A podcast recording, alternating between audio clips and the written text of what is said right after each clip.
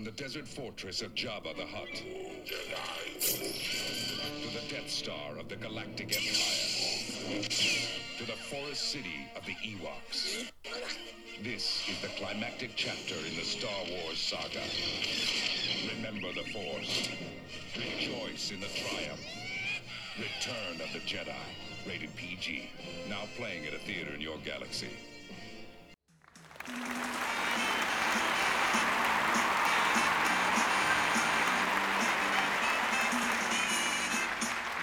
Welcome back to Whose Filmography Is It Anyway, folks, where the points are just like original ideas. Uh, we are tackling The Force Awakens. Yes, Stephen and I are going journey through the Star Wars universe in chronological order. And here we have dawned, for better or worse, upon the sequel trilogy. My, how far we've come in such a few matter of uh, weeks. As always, I'm uh, your co-host and friend Josh Page, and then with me, as always, my co-host and friend Steve Molina. There has been an awakening. Have you felt it? This movie, man. I'm still trying to find the awakening, man. Come on, this So- movie. This movie we can actually discuss this time. Do you remember the first time you saw it?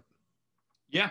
All right. I so this do. is this is we'll, we'll, we're bringing this back because this is now or it's for a little older now and Well, I feel Um, like this kind of story would be more would be interesting. yeah, of course. Well, I'll I'll go first. Um, so I was working. I got the job at uh at Postworks at the job where Stephen and I met. For the folks at home, we were working in the city, and um, I had been working there for two months, and I guess tickets went on sale for this movie, and like it was the biggest thing. And in my mind, this was like the biggest event since like the end of Harry Potter. Like it had been years since like there was like a big event movie. It was bigger than that, but, But you know, but you catch my drift. Like this was like something like people were like getting tickets for early. Like this was like they were like lining up and like this was huge, right? this was one of those movies where like if you didn't get tickets immediately, you weren't gonna get tickets at all. Right. Like this was so, and I think that's part of where, uh, and we'll save it obviously, but where ultimately, ultimately, um, disappointment comes is inevitable for a lot of people for the movie because of how big the hype was. But anyway, it was the biggest. It was a big comeback for Star Wars. So, my oldest friend, he and I lifelong Star Wars fans. He got. He's like, he- as soon as tickets went on sale, he's like, tickets are on sale. I'm getting us tickets. He had like all these computers open, phones open. He like got them instantly, and um, and so we went a uh, it was a thursday night that we went i guess it opened technically on a friday um, and i actually think i took off work the friday um, so i had gone we went thursday night we lined up and all i remember i mean i can remember the movie exactly but i remember being on the edge of my seat and like almost like having tears in my eyes watching because i'm like this feels like star wars again or whatever it was in my mind it felt like star wars was and we can definitely discuss in great length uh, what it was of those fabricated feelings of quote unquote good Star Wars coming back, and then we can talk about how we've come full circle with the sequel trilogy ending the way it has. But um, it was an it was a really truly an incredible event. Like we waited online, people were in costume, and it was it was amazing. So Yeah, a lot like you. I like. I I was put in charge of getting tickets for my friends and I, uh, and I was like, I don't know when the tickets are gonna drop because they dropped them after a trailer for a football game. And I That's right. fo- yeah, I don't watch football. I'm like, I'm not watching it, eh, but so I ended up watching the game, so I knew exactly when the tickets dropped. I couldn't get seven o'clock tickets, so I got the ten o'clock tickets, much to my friend's chagrin. But I remember going and like because it was the second showing, we went into the IMAX theater and you could still like feel the like sweaty nerd, like the nerd sweat just like in the air, you know?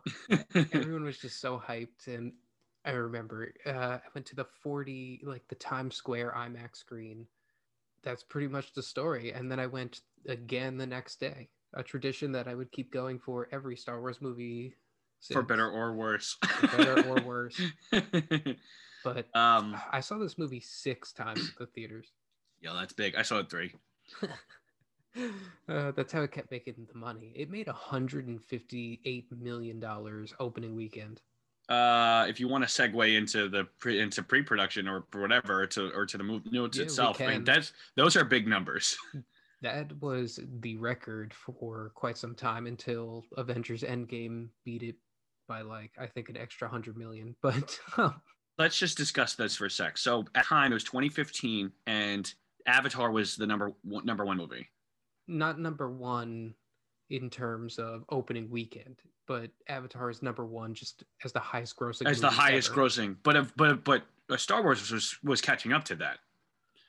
I think it was the number two or three at the time before Endgame. At the time of 2015, 2016, it was going into with the box office. Um, I mean, I don't remember exactly where it falls, but yeah, now Avatar is back to being number one at the box office though, because uh, oh, there was a it. re-release in China that pushed it up ahead of Endgame. So, disrespectful. I'm quite sure that they will re-release Endgame one day and Get the numbers back. get the numbers back. And my guess is also, and I'm hoping this is true, that Avatar does get re-released in theaters before Avatar 2 drops. Because I need a refresher. I have not watched that movie since theaters. I don't know about you, but I just No. remember that there's the Navi and they fucked with braids in their hair and I don't know. Anyway, I don't know, man. Some weird stuff with braids. But anyway, but but about Star Wars, you know, how about that thing? So how about that thing? So let's go into How- production. And there's um um so clearly there's a lot to talk about with this because before we can even talk about the production of the movie, we have to talk about the big elephant in the room, which is Disney's acquisition of Lucasfilm. All right, so let's start chronologically. 2010 ish, 2009 or 10 ish or whatever. They So George here's- let me set sold Star Wars. All right, you know what? I'll just. I'll go fuck myself. That's fine. Bob Iger was with his children and grandchildren, and they were doing a Star Wars movie marathon. This is not true. This is what Bob Iger said. So whether it is true or not, I can't really speak to it. around a warm fire. Yeah, around a warm fire, and they were doing a marathon of the Star Wars movies, and he had this little light bulb go off on top of his head. It went, it went ka-ching. And money exploded. Money just popped out of the Money just bulb. popped out of a light bulb when they're like, "Daddy, what are you doing?" Like, quiet, damn it! I'm chasing the invisible money. So Iger has the brilliant idea. What if we were to just buy Star Wars? Like, what if this thing happened? So the negotiations started with George Lucas, who was starting to look for a way out of Star Wars. It's no secret that he was wounded by the reception of the prequels, and he doubted whether he wanted to make more because I don't have the exact quote in front of me, but he said something along the lines of, "Why would you keep making more if what if you keep getting ridiculed for what you make?" You know, Yeah, that's it. I mean, it's true. and he was, you know, he's an artist. He's hurt when people don't like what you make. Of course, yeah. Uh, I'm sure he's happy now because he's finally get the reverence he deserves after the sequel trilogy. Um, so in October of 2012, the announcement was made that Disney had officially bought Lucasfilm for four billion dollars, which may sound like a lot, but you're buying Star Wars and Indiana Jones and the biggest IP that has arguably ever existed. Four billion dollars is a steal. They made that money back real quick. Uh, Oh my God, absolutely. so George, his final decision was to put Kathleen Kennedy in charge of Lucasfilm, which, Now, for better or worse, that is what it. what is Kathleen Kennedy's history? What was she, what had she done prior? You read my mind. Uh, she had worked with Steven Spielberg a numerous amount of times, and I think George as well. They worked together on the Indiana Jones movies. In fact, her husband was the main producer on Indiana Jones.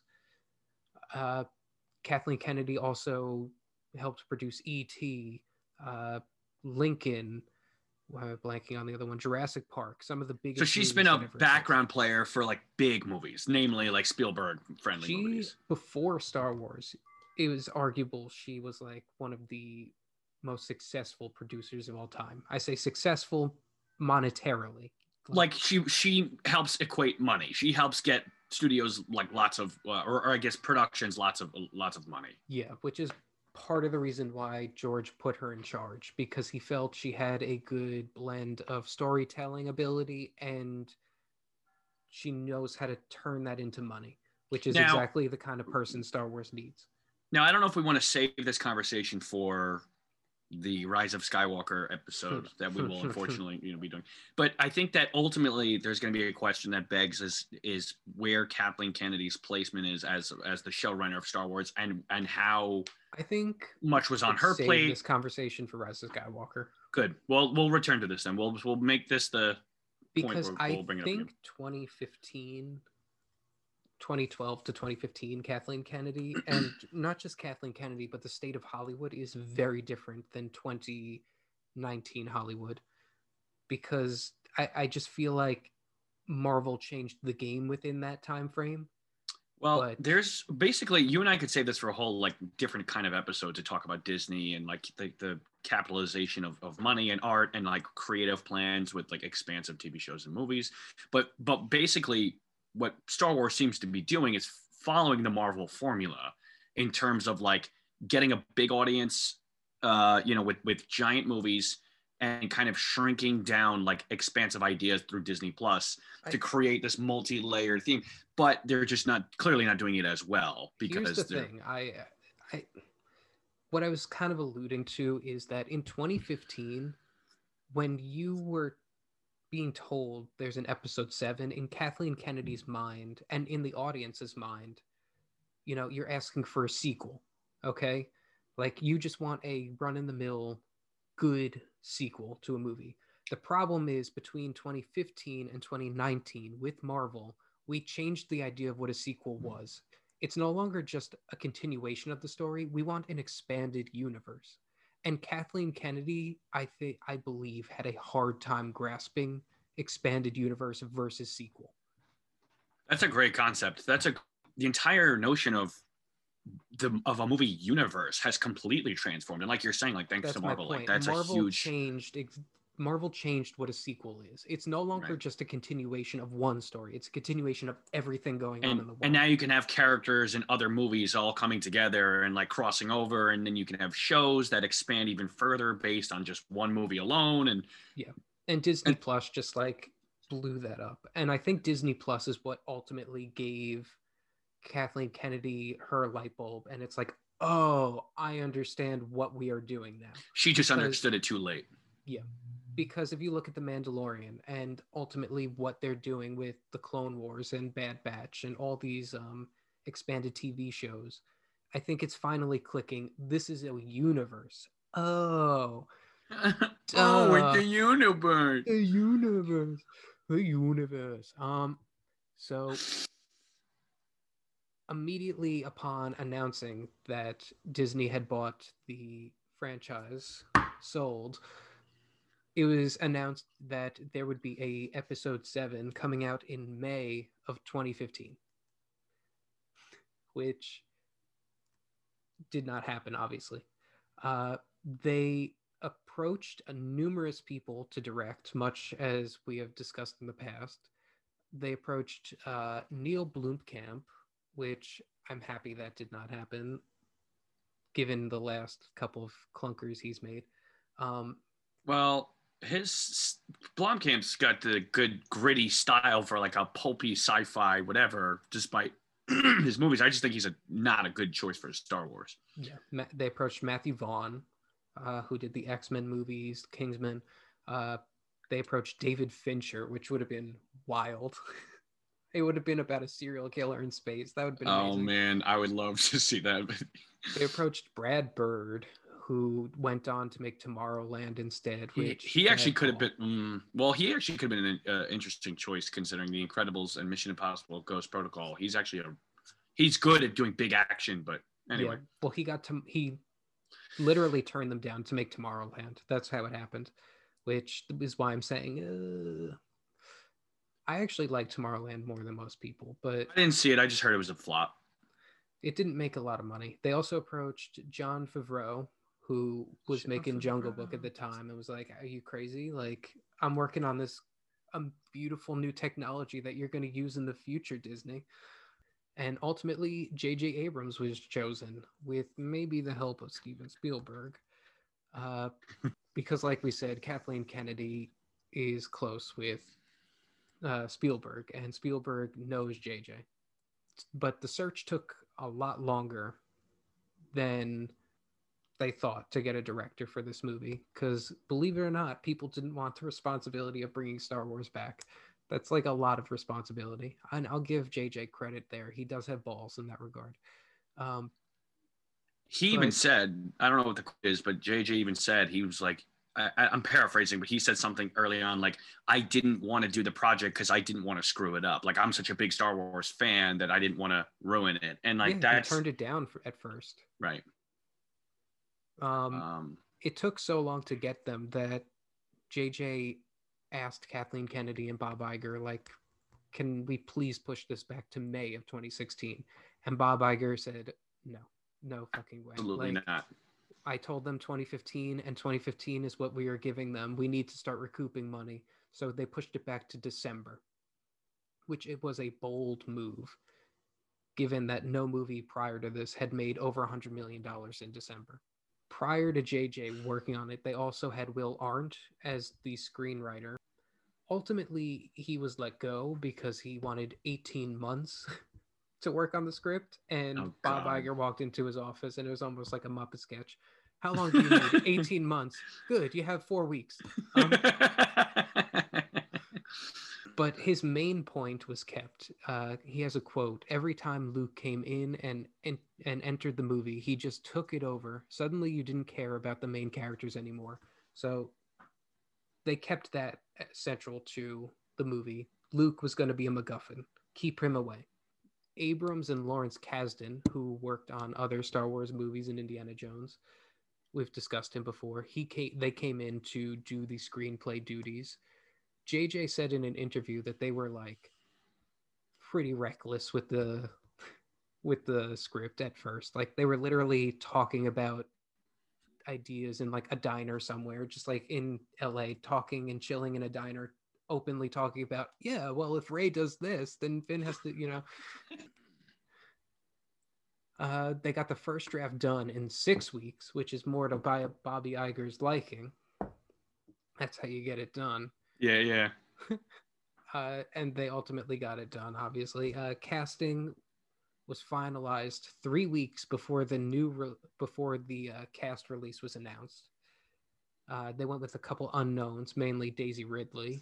John Boyega was like an attack the block, but he wasn't that big. He, he wasn't, yeah. Uh, Daisy Ridley apparently blew everyone away with her audition. Her the scene that she did was the interrogation scene, and she just like blew everyone's uh, socks off. The audition tape is actually on the Blu-ray for the Force Awakens, and it, and I guarantee it's on YouTube if you want to look it up one day. Mm-hmm. Uh, they also chose Adam Driver because Kathleen Kennedy worked on Lincoln with him. So, and J.J. Abrams actually loved girls. So he was like, okay, wow. cool. So it's amazing how girls somehow got Adam Driver the part. That's cool. Yeah. Uh, in April 2014, there was a cast reading in London, and that was right before filming.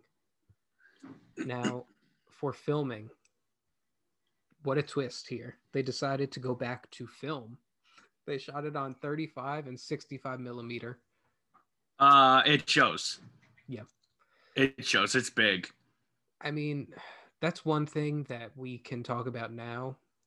The use of practical and practical sets and puppetry really work. Um, I know I don't remember when we had last mentioned it when we talked about. I know over the episodes we talked about how in Attack of the Clones they went digital and CGI started to really take over. Um, and then we went to the original trilogy, and I oh I remember we it was Return of the Jedi. We talked about how like they replaced scenes with CGI, and I'm like oh I just love not the cantina. It was Jabba's Jabba's uh, like Jabba's palace or whatever with the puppets, and um, saying how the CGI is so like much more it's so noticeably distracting um, so with the Force Awakens, the puppets and the animatronics and the look of film, like the just the visual look alone, it doesn't just look like Star Wars. Like it just it just it feels like I don't know, it's just like real nerd talk. It's like classic film look, like with just I just love it. I just I don't know. There's something so authentic about the look. I'm not saying that this is a perfect movie by any stretch of the imagination. I am just saying that the blend of CG and the blend of practical is like at a perfect Phenomenal. Like, yeah, Phenomenal. everything you never you never get those um um you know uh cgi jabba or you never get those like jarring like here's some just like very obvious like it looks like cgi was just tacked onto the screen. coming out and singing They- her they- song in they're re- the Jedi. oh jesus christ. But they really did a good job with the blend. I agree i completely agree. I think there are so many aspects of this movie and we'll we always tease final discussion early but it's like so many aspects of this movie are, are you have to applaud because of what they they got right in terms of just visuals and and looks and aesthetic and but we'll yeah, get there the and end. the pushing of technology with something is like like BB-8. I remember watching Star Wars Celebration in 2015 uh, 15 or yep 14, whenever it was, and BB-8 literally rolled out on stage, and my mouth dropped. I was like, it's so cool "How the fuck did you build this?" i love it it's i mean it's it's phenomenal absolutely phenomenal so Yeah, uh, they filmed in Pinewood Studios. They went back there. They filmed Jakku in Dubai, which is actually where filming began, and Skellig Michael Island, which is is Ahch-To.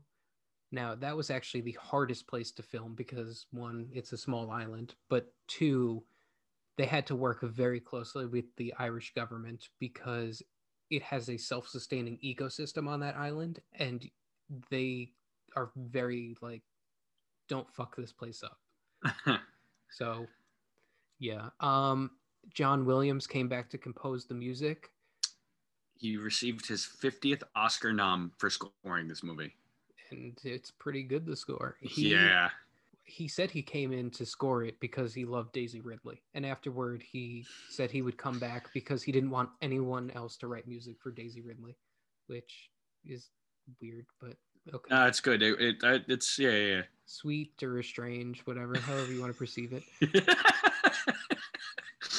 And then again, this is the last kind of note I have, but this this is where we get into some tricky water here. Bob Iger later confirmed that George Lucas was kind of hurt by this movie. Uh, Mhm. the quote is because if you read uh, George, uh, sorry, Bob Iger's autobiography, he writes this quote: George was im- uh, George immediately got upset as they began to describe the plot, and it dawned on him that he that we weren't using one of the stories he submitted during the negotiations. Now, I, I, I, to, hmm. we got to go back to the negotiation board here. Part of the deal was that Disney bought the treatments and kind of rough drafts for the Star Wars sequels that George had been working on. And Bob Iger kind of like obfuscates on this, but he kind of led George to believe that they were going to use his stories oh of course if it's a way to, to, seal to- the deal here. yeah it's it's kind of i don't know i don't know i don't know enough of the details but that sounds like a business move it just sounds like someone you know not conning but like you know stretching the truth maybe in order to try and like you said seal it was from a certain point of view. you know from a certain point of view I thought so. What I told you was that's what Bob Iger did. We came to visit George. He said, "So what I told you, we made sequels. So what I told you was true from a certain point of view." from a certain point of view i would love to see a conversation that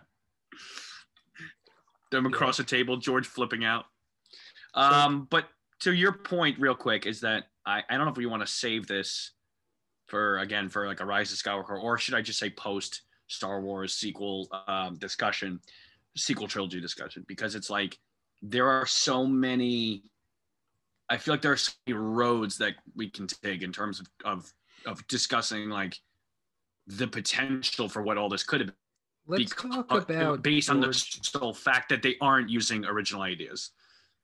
Let's talk about George's visions now, because I don't think that we should bring him up in the Rise of Skywalker. So it's vague as to what the story was ultimately going to be for the sequels. But from the rumblings that George has made, it seems like Luke and Leia were going to have children. Uh, sorry, Luke and Han were going to have children. Luke was going to be like off on a planet somewhere, so they did actually keep that.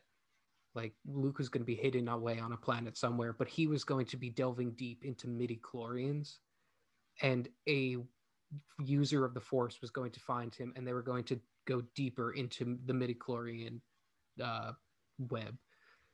That's about all I know. If you know more, you know, please share. But Um, so I do. I remember reading this when it came out, but basically George had this apparently a mapped out idea for a sequel trilogy, but really he had focused like notes on episode seven, and he was he definitely wanted a female centric character. Uh, in the original outline, it was a 14 year old girl named Taryn. Uh, Ty, I don't know, T A R Y N. Um, anyway, but this was supposed. this was the kind of the character that would have kind of been um, the placeholder for what would have become Rey. So I know that they were kind of like um, they were definitely gonna they definitely wanted like to focus on a, a young woman. Now I don't know if it was you know supposed to be Luke Skywalker's daughter, whoever it was. Midi chlorians were big as you had mentioned. Um, let's see. Yeah, there's a lot. Actually, there's a whole article I'll, I can you know you can look up, but basically yeah, George so- had all these ideas, and it sounded like they had certain ideas, and they took basically like like the bones of like the scripts that George had, and they kind of like did their own thing with it. Yeah, It's from my understanding. here- here's the the the hard conversation. While George's ideas sound very original, it's also a matter of like, do I really want to see that? Like, Well, I think that the biggest debate is like, because as we know, and as we'll discuss, like the events of the sequel trilogy have made fan- a lot of fans extremely bitter, and a lot of people now praising the prequel trilogy even more. Like, oh well, we if George had done it, it would have been better. But like, really, from judging the prequels, like, would it have really been better? Because if George's George's ideas may have been original, like you're saying, but it's like the prequels are such a mixed bag. You know what I mean? yeah, and the dialogue was kind of clunky enough in the prequels Mm-hmm. and I just don't know how talking about deep midi chlorians was gonna be like any less clunky or less confusing. I, I it's just like I don't know. Either way, they didn't end up using a lot of his ideas, and he Mhm. felt hurt by it. And it's kind of an open secret, thanks to James Cameron, that George did not particularly care for The Force Awakens. Right. So, you know, it's all kind of history at this point. Yeah, it's kind of like what could have been, but um, He does his will. he does his uh obligation, you know. Contractually, I think he has to go to every Star Wars set. Yeah. Uh just like contractually, again, I, I have no verification of either one of these, but I, I think contractually, like Disney cannot re-release the original cuts of Star Wars. So, you know, there are never see payoffs for four billion dollars. I also wanted to make one more note that George Lucas gave the four billion away. He didn't even keep it. He Oh, that's nice. yeah, he gave it all away to charity, Oh, what a, what a kind man. which is just like kind of crazy. But He You know. sold it just to give his money away. I mean, I guess it's he's basically, if you look at it that way, Star Wars was sold uh, for profits, I guess, or sold for pro- charitable profits, I guess. Well. George has never been like a greedy person. I don't think money has always been what it's about. yeah, he's never It- seemed like it. So Yeah. I mean, he was always like weary and on top of budgets. Budgets always like freaked him out. Don't get me wrong. Well, but I think, yeah, but I I, think this don't comes- think that uh, you know four billion dollars. It's he's walking the walk. Where a lot of people say like, "What do you need a billion dollars for?" I think George was like, "Yeah, what do you need a billion dollars for? Like, what am I gonna get for a billion dollars that I can't ha- do for a hundred million dollars, which I already have in my bank account?" I think a lot of the deal comes back to our discussion about George uh, in our episode talking about him, his like early works, and him being like the ambitious, like artsy kind of like nerd filmmaker that is kind of just like going for what he sees as a good story. Like in the end, it's like he really just wants to tell the story, he'd almost in profits and the money didn't really seem to like get to his head That's at the all. whole you know? other part of the conversation too. Like at the end of the day, he's just like a beatnik hippie, you know? Like yeah.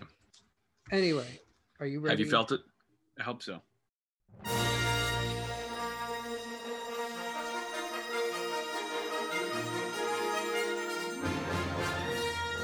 A long time ago in a galaxy far, far away, Luke Skywalker has vanished. In his absence, the sinister First Order has risen from the ashes of the Empire and will not rest until Skywalker, the last Jedi, has been destroyed. With the support of the Republic, General Leia Organa leads a brave resistance. She is desperate to find her brother Luke and gain his help in restoring peace and justice to the galaxy. Leia has sent her most daring pilot on a secret mission to Jakku, where an old ally has discovered a clue to Luke's whereabouts. Um, before I take it- take it away I, from there, I just want to make a note about the crawl. It's very uh, it's interesting how straightforward it is and how it seems to just kind of rope people in based on what they know. Like it's like General Leia Organa, her brother Luke, like it's her daring pilot, no name, and it's kind of like making you think it's going to be about these characters. Yeah, De Palma didn't write this one, but uh, Nope. I think it's a pretty good opening line. Luke Skywalker has vanished. Pretty good. But that I just want to make a note of that. Okay. Look here. Luke Skywalker has vanished. JJ and Kasdan wrote that line, okay? To all those people out there who get pissed off at the last Jedi, like Rian Johnson didn't make Luke Skywalker vanish. Oh, he was always the plan. He was that like he vanished, okay? We we it's right here. So don't be putting that shit on Rian Johnson, you haters. I like how this is this whole podcast has been building towards uh, a Last Jedi um, uh, debacle, or not debacle. uh, You and I versus the world kind of debacle, but that's gonna be great. Um, okay, um, we pan down to the planet of Jakku. Yeah. Like, well, like because we couldn't go back to Tatooine. That would just be too obvious. I like the idea of, of deconstructing this breakdown, but with just a New Hope references. All right, we pan down to the planet of Jakku. Like Bruce the Shark, the First Order ship looms over the planet. Great Spielberg reference. That's wonderful. They uh, they launch a platoon of stormtroopers down. Just the visuals in this movie alone, like I we said earlier, phenomenal from from top to bottom. And we'll get into I'll get into more of that later. But they launch a platoon of stormtroopers down in this uh, in a small village on Jakku. Poe Dameron, Oscar Isaac meets with uh, Loris Sente- uh, Yep. uh, the late Max von Sydow. I uh, I don't really want to dwell on it too much in Canon Corner, so I'll just give a little like update on who Lor San Tekka is. He was like a Force worshiper, like he was a devout of the Jedi, and after the Empire fell, he kind he joined Luke Skywalker on a lot of missions to recover Jedi artifacts around the galaxy. So that's just where I wanted to end it. They, there is like a connection between them. No, And it's- Ben Solo did join No, Luke yeah. and Lors on some missions, which is why they knew each other. Well, Anyway, it's yeah. I mean, part of what we didn't talk about with J.J. Abrams is his his uh, his whole style of writing is is or directing and, and storytelling is is is to shroud his stories in mystery. So when this character showed up, I remember watching these like um, I don't even, I, I didn't I don't know if you're I'm ahead getting ahead of myself that he a says the little bit line he says that he says a line you cannot escape your family or whatever it is Yeah, and I remember like being in the theater and being like happened to you. Right. And I love I love cryptic dialogue because I love an ambig- ambiguity and being like, oh, there's something more here, and I don't know what that is. And, and ultimately, no one really knew what it was. But and ultimately, it didn't mean much once you watch the whole thing. But anyway, Yeah. I do love the the mystery of it. And I knew I like you know anyway. So that's good. That's good. A bit of a, a good Easter egg uh, knowledge there. Um, Laura's hands Poe cryptic uh, object saying, uh, "This will begin to make things right." Which BB crashes uh, let's co- like that's kind of a fuck you to George. You know, like this will begin to make things right. Like you're basically saying the prequels fuck shit up, and like Didn't even think about to that. Good. right. like th- that's Oh, the first so line of the whole movie. So disrespectful. anyway, I didn't even think about that. That that's the first bit of dialogue. like fuck you, George. I'm picturing George watching this in the theater and be like, "This will make things right," and George being like, "Assholes." Well, it's no, well, it's no secret that uh, Kasdan didn't come like did not come back for the prequels and was not a fan of the prequels. Well, And yeah. it's not a secret that JJ surrounds himself with people who are not fans of the prequels. Like Well, we will get and- to him later, but um why am I blanking? Simon Pegg is like an open prequel hater. Well, and while and while we're at it, apparently, uh, when they in, when they introduce Rey or they have her walking through the desert, I don't know if they shot it, but they toyed around the idea of having a Jar Jar Binks like skull, like of in the background to show like, hey, this character is dead. He's no longer a thing. I'm like, I'm like, why do we need to do this? Like, you don't Yeah. just you can't just don't just pretend it didn't exist. dude they did a lot of crazy stuff one of the op- one of the original ideas and this made it further than it ever should have was that the movie opens with luke skywalker's severed hand holding the lightsaber from a from a what's it called empire strikes back like like crash lands on a planet somewhere and Maz Kanata like finds the lightsaber like Oh man, It's- crazy shit I do love the crazy what ifs, but none, nonetheless, we have what we have, and we'll get to the good and the bad. BB-8 crashes into the room and warns his master that the First Order is coming. the The bells are rung. The village prepares, and Poe runs to his X-wing, which is quickly destroyed. Poe, in a desperate attempt, hands over his device to BB-8, telling him to run. Atten- attention is shifted to a stormtrooper who is panicking over the slaughter that he is witnessing.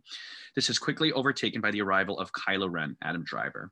Loris and Kylo spar verbally. Kylo wants the map to Luke Skywalker. Loris tries to remind Kylo who he once was, but is cut down, like we were saying. Um, Poe shoots I at remember Kylo. watching that and I was like, what was the point of getting Max von Sydow? And I don't care. I don't. like I'm glad he's. I, I love the man. I'm, I'm sad he's gone. I'm glad he was in this, but I don't. I really. Yeah, I don't know. He's only in this one. That it was just like I remember it was a big like they made a big deal that he was like in the movie. He was at the uh that famous like script reading in London. He was like touted as being big, and then he dies within the first like two to five minutes of the movie, and I'm like, oh okay, like I don't know if it's just to pass the, point? baton, like to prove, like, hey, here's a big actor, but like almost like a maybe an Alec Guinness type, like a well-respected older actor. Like I don't really know, Here's but Ming the Conqueror. Like I don't, I don't get it. and I love I. I on No, but it's just I it's strange because even with that history too. you I- said, it's, like weird. I'm like, why? Like you literally It's it's a- played by anyone. What? well, it's it's I guess it's I guess it's kind of exposition because it's I don't know, but it's um, but nevertheless, um, Poe shoots at Kylo, but through the uh force, the the bolt is held in the air. I want to make a quick note. There were a lot of moments watching the theater that I saw a lot of firsts, and I'm sure you felt the same way. We're like amazing to see them do just new things with the force uh, with the character and the act and the storytelling the like we had never seen star wars to this degree before. And i remember that moment where they're holding the bolt in the air and i was oh like we've never seen anything like that. And uh, this would only be the beginning of stuff like that for That better and worse. Once we get the force healing that's a whole different bag but Yeah, I was about to say, like, there are limits within the force that I think should be upheld, but like being able to catch a bullet midway seems logical. of course Where when you get to force healing, it's kind of like, no, we've gone from clunky dialogue to clunky plot devices. Um, but we'll get there in two. Unfortunately, we'll get there in a couple weeks. Um, Poe is rounded up, and Captain Phasma gives her to kill all the villagers. Um, I should make a once- note that Captain Phasma is played by Gwendoline Christie, and when I say played That's by, right. I mean wasted by Disney in this movie by Gwendoline Oh, Christie because she- she's such a she talented argu- individual, and like she arguably gets it- she arguably gets it worse than anyone in this whole trilogy. This whole trilogy. The only other trilogy. person who got it worse than her was Boba Fett, and he's coming back. So But Boba Fett was like he got a cult following after the fact, where they, I think they tried to do the same thing with Phasma, and it just doesn't work. the thing about it was, was uh, Gwendoline Christie when they filmed this movie was really like no one, and then when the movie was coming out, Game of Thrones just like blew up, and she was a favorite. And Disney was like, "Oh, we gave her a cool ass costume, so like, why don't we make her this badass?" And then she ended up not being a badass at all. She gave away the codes real quick. We'll get to that later. but- It's oh but she gave those codes away real quick. Uh, it's like that rapper. He's the with the tattoo. I don't know if you've seen the memes. The guy with the tattoos and his face, and he like he like ratted everyone out. It was it was a fa- it's like a famous like it's a meme based on like a famous court case. I don't know the rapper uh, 69. He has 69 all over it. Anyway, but he like he like sold out everyone when he was like he's like who were you working with? Told them immediately. So it's like um but anywho, um, so Captain Phasma gives the order to kill the villagers. Noticeably, one stormtrooper does not shoot. Back on the Star Destroyer, the stormtrooper, FN 2187, John Boyega, removes his helmet without orders. Quickly, he is reprimanded by Phasma. It's a lot, not a lot to unpack. There's a lot going on, and it's a, it's a, I think it's a good opening. It's a good, cuts right into the action. Yeah. Hard cut to Rey, Daisy Ridley, scavenging the remains of a Star Destroyer embedded on the planet of Jakku. As she rides into the town, the remains of the last battle of the Galactic Civil War are strewn throughout the, the planet. We'll get to it later, but Jakku is literally where the last battle of the Galactic Civil War took place. Uh, cleaning the scraps, she looks at an old woman to ponder her Mhm. future. Unkar Plutt, Simon Pegg, offers Rey one quarter portion for her day's work. Pissed, she agrees. In her AT-AT, Rey hears the cries of a droid in the distance. Rey saves BB-8 from another scavenger, Teedo, which was another like cool character design. Rey's I love gen- it. yeah. Rey's gentility is shown as she fixes BB-8's antenna. She points BB in the direction of town, but is quickly guilted into taking responsibility over the droid. Overhead, Poe's torture at the hands of Kylo Ren continues. The information is finally extracted, and General Hux, Dom, Domhill Gleeson, I don't, I Domhnall. Domhnall, yeah. I always feel bad because he like, I mean, he jokes about it on some shows that no one can pronounce his name right, but I'm on to those people. Uh, anyway, General Hux is tasked with finding the droid. I, I, it's funny, like in this movie, Yeah. but Kylo and General Hux have like a very sibling rivalry kind of thing going on. Yeah. And there was even like mention of clones in this scene, and it was just kind of like, upon reflection, it was like slapping you in the face with references. But you know, um, in town, Unkar offers 60 portions for BB-8. Rey rebukes the offer. FN 2187 pulls Poe out of her, out of his cell for a rescue mission because it is the right thing to do, and he needs a pilot. He doesn't know how to fly. The unlikely pair uh, commandeer a Tie fighter while while clearing the destroyer's cannons. Poe renames the trooper Finn. Much to Finn's chagrin, Poe flies down to Jakku. Just then, the Tie is shot down. When Finn wakes up, he is alone in the wreckage. Where did Poe go? Aren't we all alone in the wreckage? Um, Thank Finn's- you. Uh... Finn, Thank you, Mr. Herzog. aren't we all alone in the? um, Finn, st- Finn stumbles into the, the into the village of Jakku while drinking disgusting water. Yeah, that was to gross. say the least. I again, I like that. That thing had to be had to be a puppet, right? I don't know. I I don't remember. The big pig thing? No, I don't know. It, look, it looks good. Anyway, so it's either way, the water's disgusting. While drinking disgusting water, Finn sees Rey being attacked. He runs to help, but she is holding her own. BB 8 notices Rey Finn into submission. From a certain point of view, Finn tells his story of escaping, followed by a flat out lie that he is part of the resistance. The Imperials have arrived and it is time to fly. The gang uh, load the gang loads into a into a garbage ship.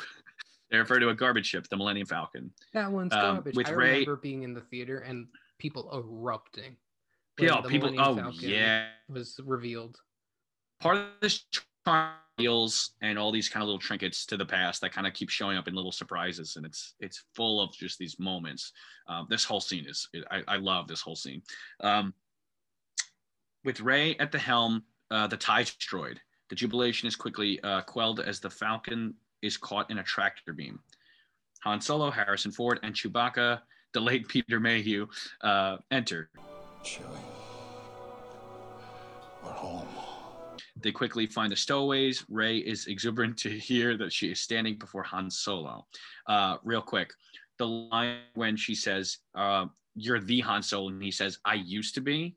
Apparently, Harrison Ford would that to real life common thing that Harrison It's such a thing Harrison Ford would say. and he's like, "No, I used to be." Used So to be. apparently, That's so they they ended up just they they used a real thing he said they put into the movie. I love that. I'll give Um, Harrison Ford a lot is- of credit for this movie. I think that this movie revitalized his love for Star Wars. Like, yes, he will never like be like a nerd about it. He's never gonna be like, yeah, I know what a Force Ghost is. But I think that he it's no it's not really a secret. He did not have fun doing Return of the Jedi. He didn't want to come back for this one. They offered him some pretty big cash. And but I think he had a lot of fun doing this, even though he broke his leg. But you know, It's interesting that you know if you say that that. it revital that you feel like it revitalized his love for Star Wars because that's how it, how it feels. Um, yeah, I mean when there's there are points notably towards um eh, the end of the movie um when they're I don't know when Maz's area is attacked um, and he's hobbling around and he really like it just looks it's like a couple beats away from being like an old man with a cane. Um, but it's it's interesting that you said he you feel like it's uh, revitalized Harrison's love for Star Wars because like it feels really trying. Um, yeah. Well, that's my. Point. And I think for the It most part it feel like he's trying, and some you know it, he's the kind of guy where he'll phone it in if he doesn't give a shit. So Um, exactly, and it does feel like, and like you said, they gave him a lot of cash. But anyway, yeah, I don't Um, think he. all right, Without this, a good experience on this one, he would not have come back for episode nine, which we can debate about when we get to Rise Yeah. Skywalker. there is little time to take in everything going on as the gang Han owes money to boards his ship. The conversation goes by the wayside as BB-8 is recognized as uh, what is it? The rat, the Rathtars. Yeah, and the Rathtars. Uh, the Rathtars are set loose. Uh, pandemonium gives way as the gang safely are, are, are flying away on the Falcon. I don't know. I, the scene was just like a lot. I'm like, Um, it felt like a Guardians of the Galaxy scene. It, uh, that's a great comparison. This is um the this is some of the we were talking about CGI like the blend of CGI. This is one of the only times CGI feels like it's like a lot. Like it feels Yeah. like these these creatures felt like it was a it was a cool design. It wasn't like it wasn't that shoddy, but it definitely felt noticeably CGI and it was very the pacing of it like a big chase scene with a monster like this. Yeah, Guardians of the Galaxy is a great comparison. yeah. Pandemonium gives way as the gang safely flies away on the Falcon. On Starkiller Base, a giant hologram of Supreme Leader Snoke, Andy Serkis, authorizes Hux to use this new super weapon. It is granted. Uh, I just want to note here, Yeah. Snoke like says a lot with a little in these scenes because Yeah. you're dealing with a man who calls himself Supreme Leader, which already is like narcissistic enough. Like Emperor is not even good enough for him. Yeah. Like Supreme Leader, and then he has a like 20, 30 foot projection of himself. Like this guy has an ego on him. Anyway, Well, part of the problem with this m- movie is they feel like they were just taking the original ideas. They're like, how can we make it bigger and badder? And like, how can we make the bad guys even more bad? And how can we make like the deaths like it was, you know, Uh, yeah. Well, this is why not that- I um this is this goes into the last Jedi here, but I feel like part of Rian Johnson's argument for why he killed Snoke is like you can't get more interesting than the Emperor because the Emperor had six movies to build up his like evil dastardly deeds. Where Snoke, it's like you met him one movie ago, he had two minutes of screen time, literally. So like, what's interesting about him? What's the point? What's more interesting is Kylo Ren becoming the villain. But Um, yeah, I yeah, as you know, I agree. We're gonna have a lot to say about that, and a lot that people will not uh, agree with. But I I completely agree. But yes, that will be for next week. But yeah, the ego on Snoke, thirty foot projection. this guy's got an ego, man. So that's a good point. That's um. Snoke's real fears stem from the Force at work. There has been an awakening. Have you felt it? There's something more. The droid we seek is aboard the Millennium Falcon at the hands of your father, Han Solo. Very interesting that they just drop that twist right there. I feel like it was not really a twist. It was like a mix of like a it was like a half twist because in the beginning it's kind of heavily alluded to that he comes from like nobility or like from a lineage that is prominent. Yes. Because Lor San Tekka notes it. It's just like this is the final confirmation. So It's me, um never, it's like, good that they, shock. they they did it here though. yeah. Right. And it's it's good that they dropped it at this point and not like didn't just build it towards the end where like, oh, he's Han Solo's kid. Like it almost would have felt like kind of cheap saving it for like a final act. So it's interesting that they No, plant that exactly. seed. It's kind of just like, okay, cool, let's move on. After everything is calm on the Falcon, Han takes a look at the map. This map's not complete. It's just a piece. Ever since Luke disappeared, people have been looking for him. Why did he leave? He was training a new generation of Jedi. One boy, an apprentice, turned against him and destroyed it all. Luke felt responsible. He just walked away from everything. Again, guys, JJ set this up. Okay? Brian alone. Leave Rian alone. Rey is excited to hear that the Jedi actually do exist. Han confirms Thought it was a bunch of mumbo jumbo. A magical power holding together good and evil, the dark side and the light. Crazy thing is, it's true. The Force, the Jedi. All of it. The Falcon approaches Takodana, mainly Maz Kanata, Lupita Nyong'o's pirate haven, and uh, entering uh, the watering hole. Ma- Maz shouts, "Han Solo!" Uh, what an entrance for her, right? yeah. Knowing Han needs something, they get right uh, to brass tacks. I also wanted to take a note: the song that they enter on, like uh, Ojaba or whatever it's called, that was written by Lin Manuel Miranda and Oh, J.J. really? Abrams. Yeah, Oh, that's cool. I didn't know that at all. yeah, they performed it outside of like the Hamilton Theater. That's cool. I like that. Yeah, it isn't long before spies of the Resistance and First Order alert their people. On Star Destroyer, on the Star Destroyer, Kylo speaks to his grandfather's burnt helmet, vowing to finish his dark work. Which I debated making a longer segment of this because this is like really cool, you know, seeing Vader's burnt helmet and seeing Kylo's obsession with his grandfather. But There's a um a lot of yeah backstory here that I feel like um I, I would have loved to have seen just like um I don't know less is more a lot of the time and I I don't know part of me like would love to see just even a snippet or a montage of young Kylo Ren or young Ben Solo. It kind of reminds me of like a Shakespearean thing where like uh, oh yeah for sure. specifically like Hamlet skull and- to Horatio's skull. Like oh ever- absolutely. And this Like- is also like the crux of Kylo's character. For this movie yes. Yeah. Uh this is the genesis of it. Yeah. Which you can argue Rian kind of drops it because his point in the next one is like let the past die but then it comes back again and no Rise of Skywalker. so you know. yeah yeah yeah Anyway, Maz cannot help but laugh at the fact that Han is right back in the thick of it.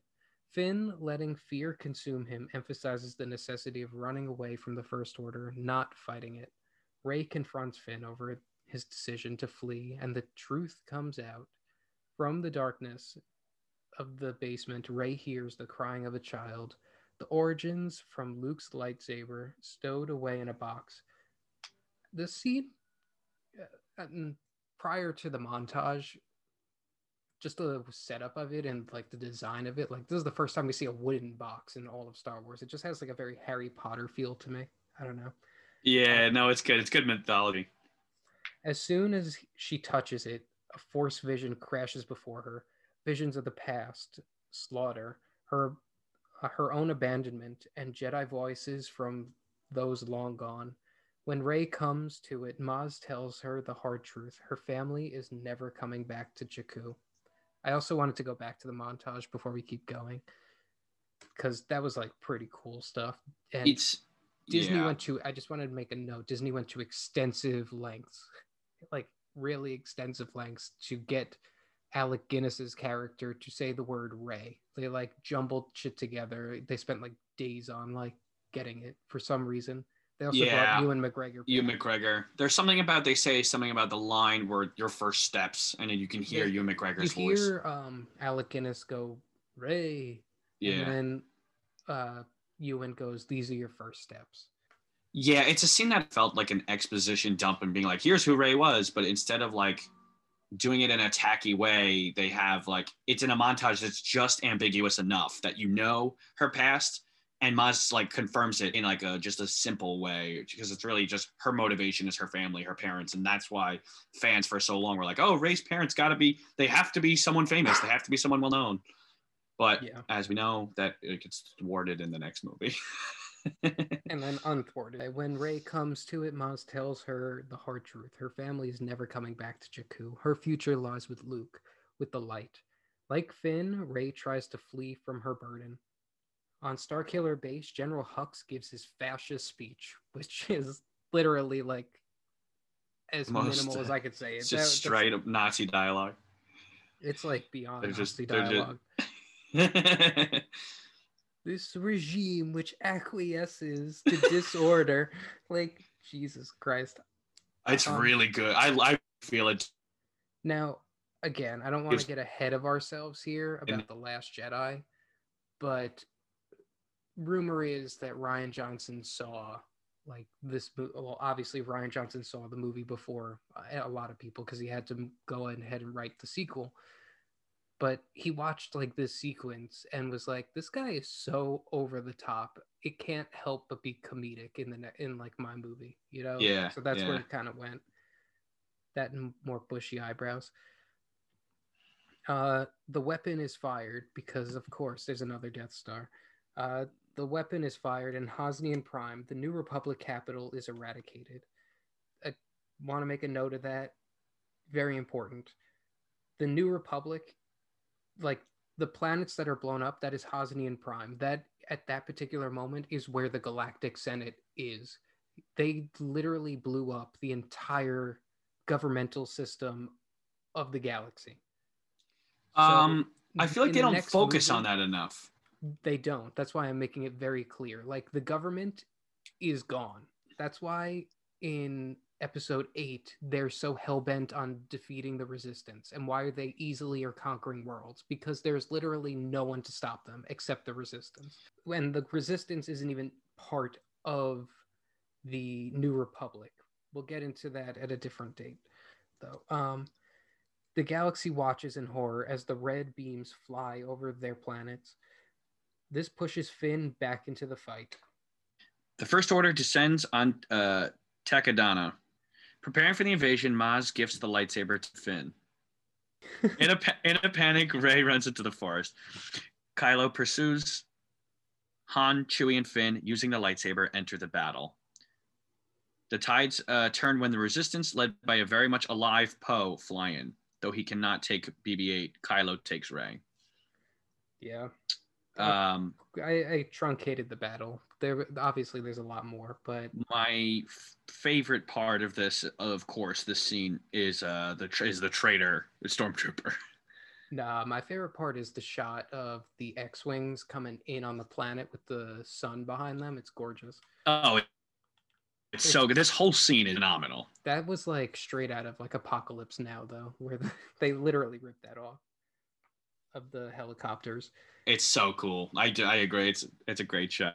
Um, okay, And when it comes to Traitor, yeah, and when it comes to Traitor, the best is obviously Kylo Ren, literally shouting "Traitor, Traitor." oh yeah, we'll get. I just love the um the yeah yeah yeah of course.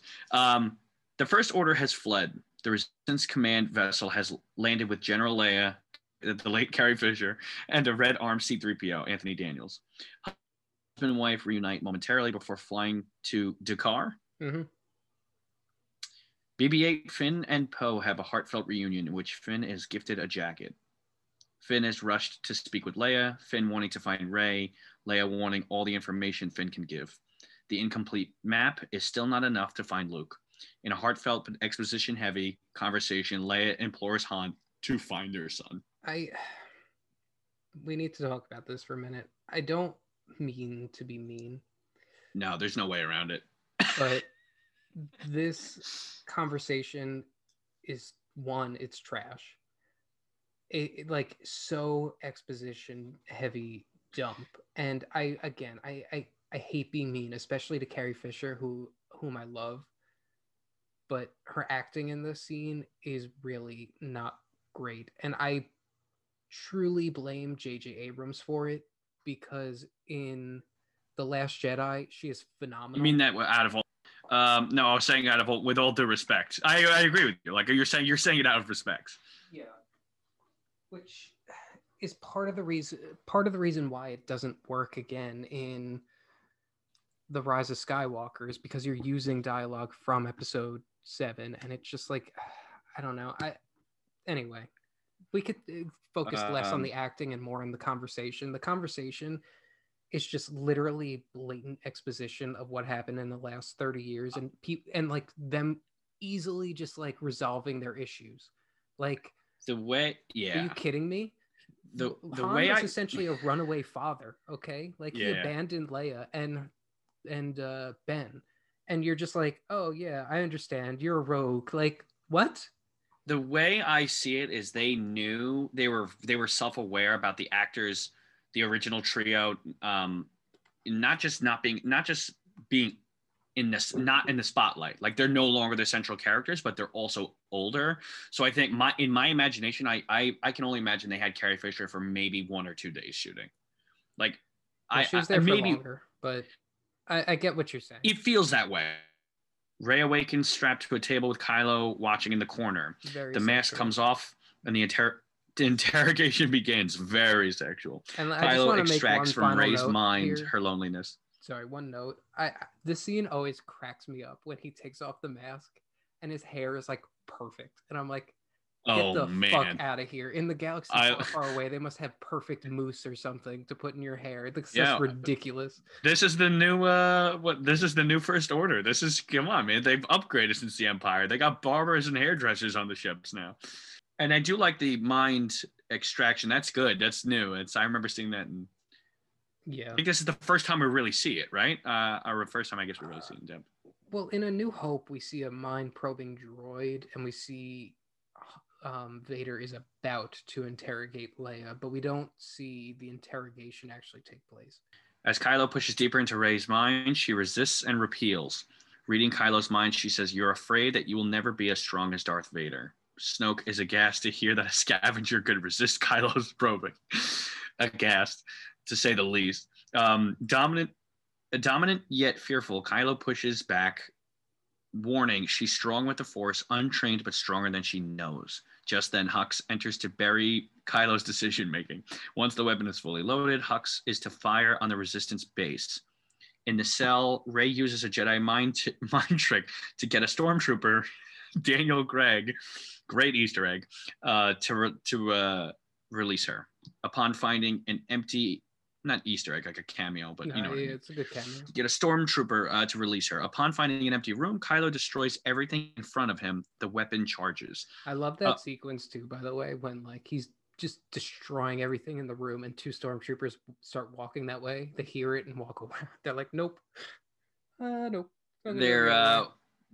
We've talked about humor injected into Star Wars uh, for both better or worse, and like where it works and it doesn't. And it's it's like it's forced humor, but it actually is genuinely it's genuinely comical uh, in this scene. So, um, on D'Qar, the Resistance plans their next move. Finn will go to the planet to bring down the shield so the fleet can blow up the base. Before heading out, Leia and Han hug. How precious. To get onto the base, Han pulls out of light speed on the planet. The plan immediately hits a snag. Finn was on the sanitation duty. He plans to let the Force guide them. Angrily, Han retorts, That's not how the Force works, you dumb idiot. Uh, they enter the base, guns ablazing. They take Phasma hostage eh, to take down the shields, which she does very easily. Very, very easily. Way too easily. The X Wings are sent in and the assault commences. The search for Rey does not take long. She is excited and humbled that her friends came for her. The gang has a new mission set bombs so the X Wings have an easier assault. As the charges are being set, Kylo enters. Han calls out to his son, Ben! The mask comes off, and father and son look each other in the face. Han tries to talk reason, but Kylo believes it is too late. As he tears up, uh, trickles of Ben Solo seep through. Quote, I am being torn apart. I know what I have to do, but I don't know if I have the strength to do it. Can you help me? Kylo unbelts his saber, and Han tries to take it and struggle, and a struggle ensues. The sunlight goes out, and the crimson saber shoots through Han. In his dying moments, Han holds his son's face and falls down the shaft. Leia, sensing Han's death, sits. Talk about Han's death for a minute. One, Um, let's talk about the comedic aspect, and then we could focus on like the real aspect here. Just, I find it really funny that Harrison Ford had been trying so hard to get out of Star Wars for years, and this was how much he did not want to come back. He was stabbed through the heart, falls down a shaft on a planet that blows up. No chance to bring him back, but then ultimately he does come back. But then on the more serious note, ah, this is hard for Kylo to come back from. And in The Rise of Skywalker, it's kind of like, really? Are we saying this guy's a good guy now? Like, that's why Han came back for episode nine, because we needed Han's approval for him to come back to the light. And I don't know if I believe it, to be honest. It sounds like something that like it's a great point you just said is like like like it's a hard point to come back from. Like you're trying to prove that this this character who's clearly teetering on his like wanting to be evil and yet he No, murders a his father. verbiage too because he definitely is teetering.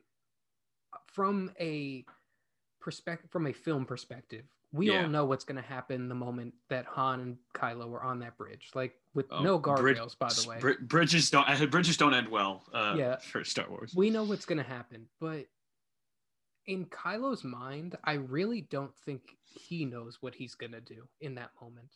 No it's it's almost like he's acting out of emotion like he clearly doesn't want to do it but he knows that this is the step. He literally says the line he says i know what i have to do but i don't know if i, I have the strength i don't know if i have the strength to do it. Well, what's Um, interesting about Kylo Ren and what makes him different than Darth Vader and the other Jedi we've encountered is every other Jedi we met prior to Kylo Ren suffered from trying to keep the darkness out, okay? But Kylo is the inverse. He's torn because he wants to be part of the dark side and He's the light embracing it, just yeah. keeps the light keeps penetrating him and he can't seem to break apart from it. Right So it's like the complete flip from every other Jedi we've met. Exactly, and I, I think that's what makes him more aggressive in terms of like you know, like you said, murdering his father. It's like hard to come back from. It's a, I don't know. It's it's a very interesting point because you're proving you're solidifying this character as the main villain. That's the way I see it. Well, the moment that Kylo Ren kills Han Solo is the moment that he becomes the villain of the story. Yeah, You know what I mean? Like Kylo uh, Han is like that, that's Han Solo. Like let's not Right. Mm, let's not uh, mince words here. That is like Han Solo, one of Yeah. the main characters, one of our favorites. you're the audience hate this character even more than they already could. Yeah. Uh, Chewie shrieks and shoots Kylo and ignites the bombs. Rey and Finn try to get back to the Falcon, but are confronted by an enraged, bleeding Kylo. Rey is pushed against a tree. Kylo shouts to Finn, Traitor! Uh, Anakin's saber is ignited. Kylo quickly di- disposes of Finn, uh, slicing his back, which looked brutal. That was like the choreography it's again there's so many production aspects not to tease the final thoughts but it's like the the, the way that the, some of these scenes are done even the choreography the way that i don't know everything just feels a little more gritty and not gritty it just feels more like that slice you like you said like you can feel it like it's just it's a lot Well, I'll give credit where credit's due. This is a good lightsaber fight because you also have to look at the progression of the timeline. You know, you're dealing with the prequels where you're in the height of both the Sith and Jedi. Like they are skilled duelists, spending like day and night training doing it. Then you get to episodes like the original trilogy where Vader obviously can't move. He doesn't have the ability to move the way like he used to hmm when he was Anakin. He can't do the flips and shit that he used to do.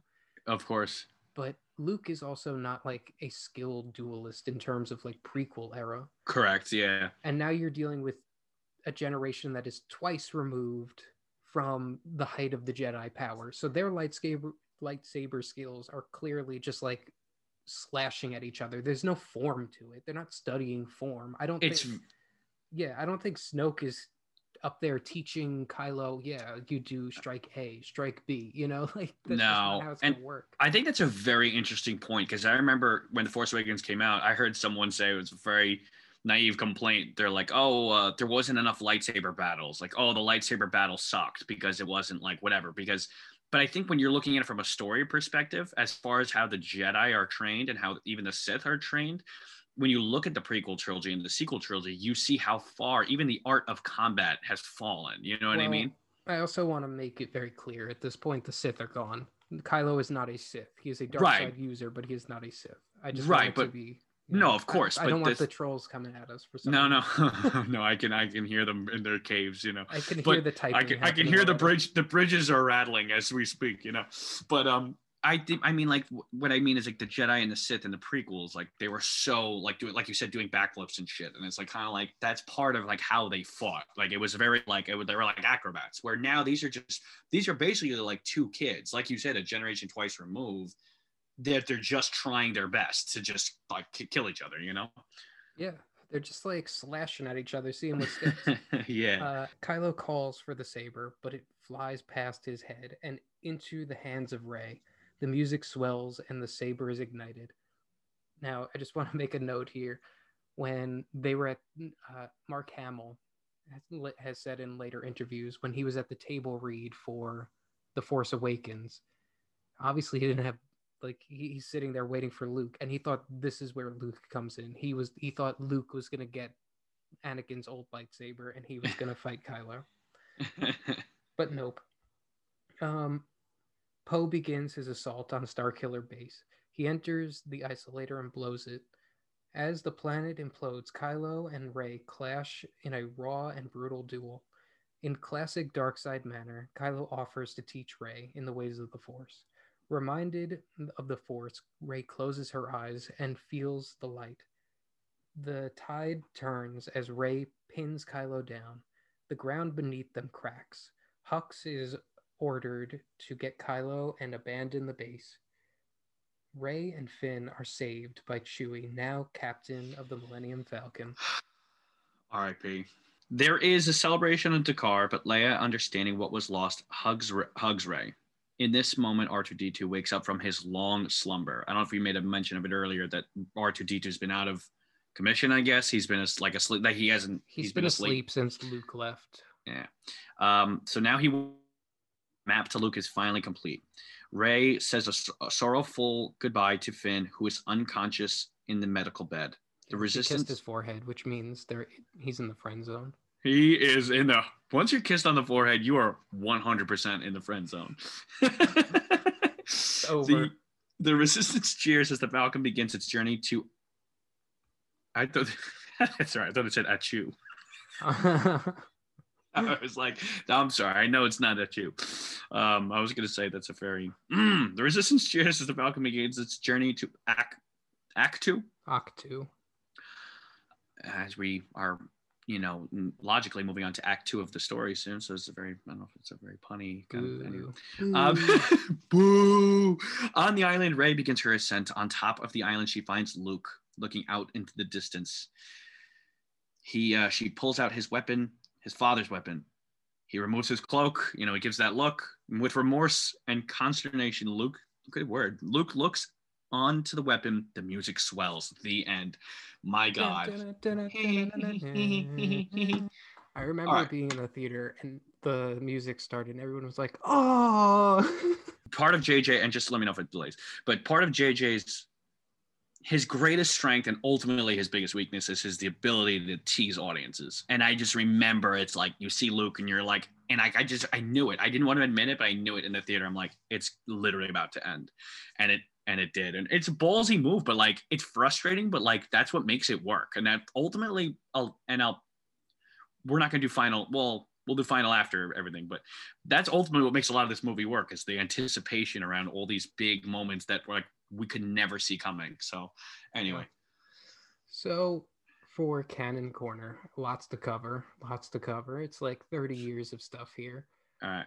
Uh, but this week, let's just focus on one particular thing. Let's focus on the Empire because clearly the First Order emerged. So, how did that happen? How did that happen? So, the destruction of Death Star number two and the Emperor was not the end of the Galactic Civil War, contrary to what people believed. It just put everyone on kind of a more equal playing field. Uh, the Empire's strength was still out there, but with the Emperor gone, it completely fractured because there was no loyalty to anything but the Emperor himself.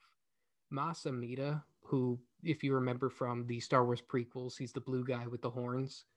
He tried to take over as the emperor on Coruscant, but the empire was you know for lack of a better word they they were very very racist. What is so your like, uh, source for all this for this uh, specific bit you're saying? Is this a book? Is this a comic? Is it... aftermath the aftermath books.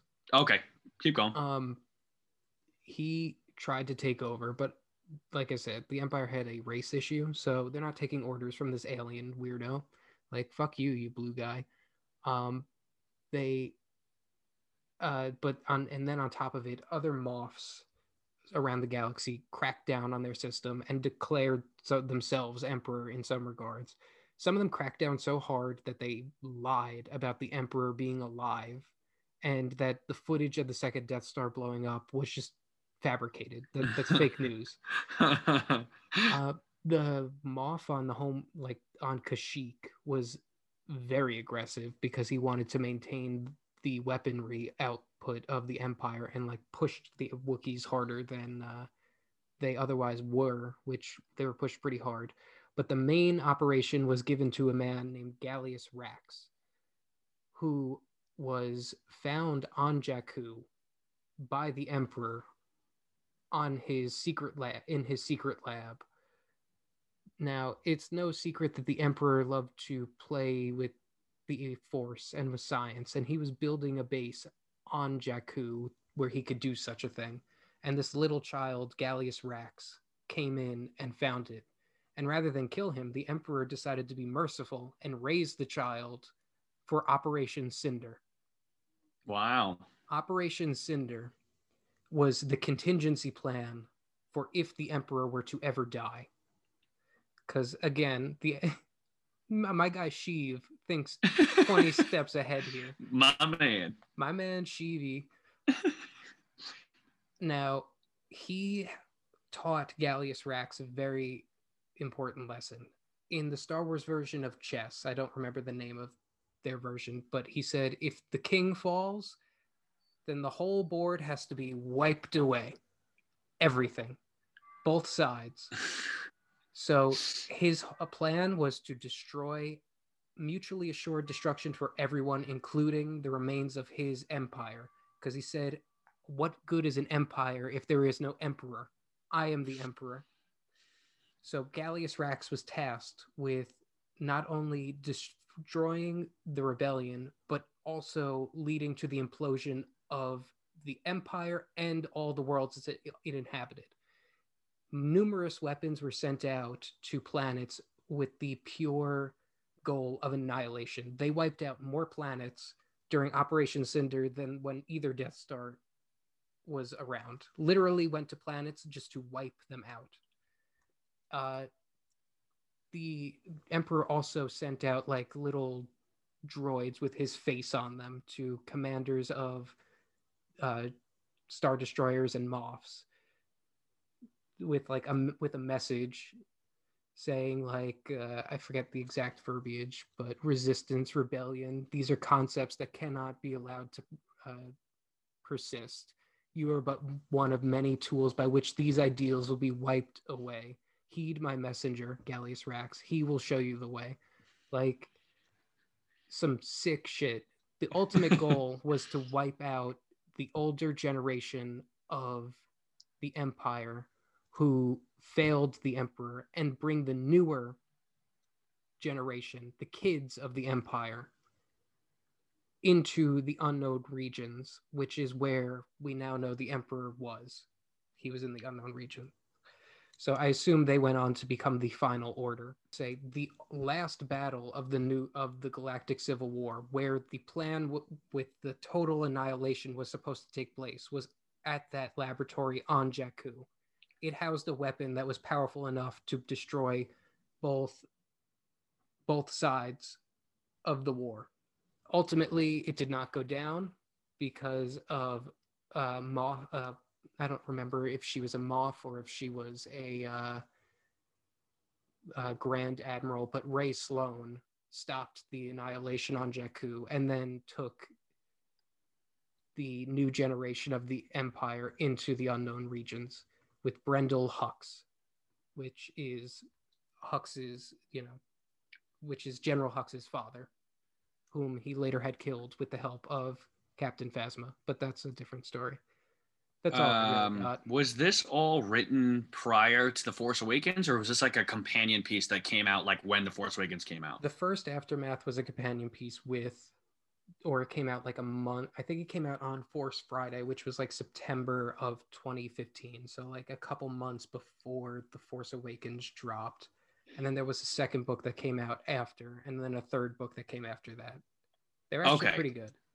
So no, it, oh, it's fascinating history. I just didn't and know you if can they. also learn more about Operation Cinder and see how brutal it was by playing Battlefront 2 because that's the um that's the story mode of Battlefront 2. You're Iden Versio who is tasked with with Operation Cinder and ultimately she can't do it because of how just destructive and brutal and disgusting it was. Anyway, that's where we are. Um, very Next week interesting. we will get into the resistance and how interesting that is. More nerd lore. Um, okay. Uh, so as always, we have our awards. Cool. Do you And want to as- start? Yes, as always, we have most iconic moment, clunkiest dialogue, the John Williams Award, best creature slash droid design, the standout character, and of course, the best use of the Force. Um, most iconic moment, I, I gotta say, it's Rey catching the lightsaber. I don't know if it's just the way the scene is done, the the music and all of it. the like color you, you is also amazing. with it- the blue. whole yes the whole movie's building to it but that moment is like i don't know like it's it's definitely john williams music definitely helps but like that swishes past and she catches it like you said it's like the blue lighting and it's just like when the music comes and she like ignites it like it's like i have to, it's not like i'm holding back tears but like i get such goosebumps like it's such a it's such a, a turning point you know so yeah. i don't know i, I love Um, it I have two answers for this. Um, the first one is Han and Chewie entering the Falcon and saying, "Chewie, we're home," love it but that was kind of spoiled in the trailer. yeah yeah, So- yeah. I, I'm not saying it wasn't any less of a cool moment. I'm just saying it was in the trailer, so I was expecting it. But my actual answer is probably when Rey holds the lightsaber out to Luke, because I remember leaving the theater and being like, "Holy shit!" Like, yeah just that look of, of like, "I don't make me do this." like, yeah yeah don't make me do this i love it the clunkiest dialogue. I think I said my piece on it already. It's the conversation between Han and Leia on D'Qar. It's very on the nose, very like exposition heavy and way too emotionless for such an emotional scene. That's that's my whole there it is. Um, that's my pick as well. I think that what I'll say about dialogue in general is they kind of do with this. They kind of did with Empire Strikes Back. It's different, but like they do Star Warsy kind of dialogue that's like clunky where it works. Like all the like it's like if it's corny, they make jokes about it, and they're way more self-aware and meta with this. Um, like even even like the first line from Poe, like who's gonna talk first? I'm gonna talk first. Like it's funny, but like it's like it, it it's aware when it's clunky, but then it's like, but it's good. It's got a good balance of the Star Warsy dialogue.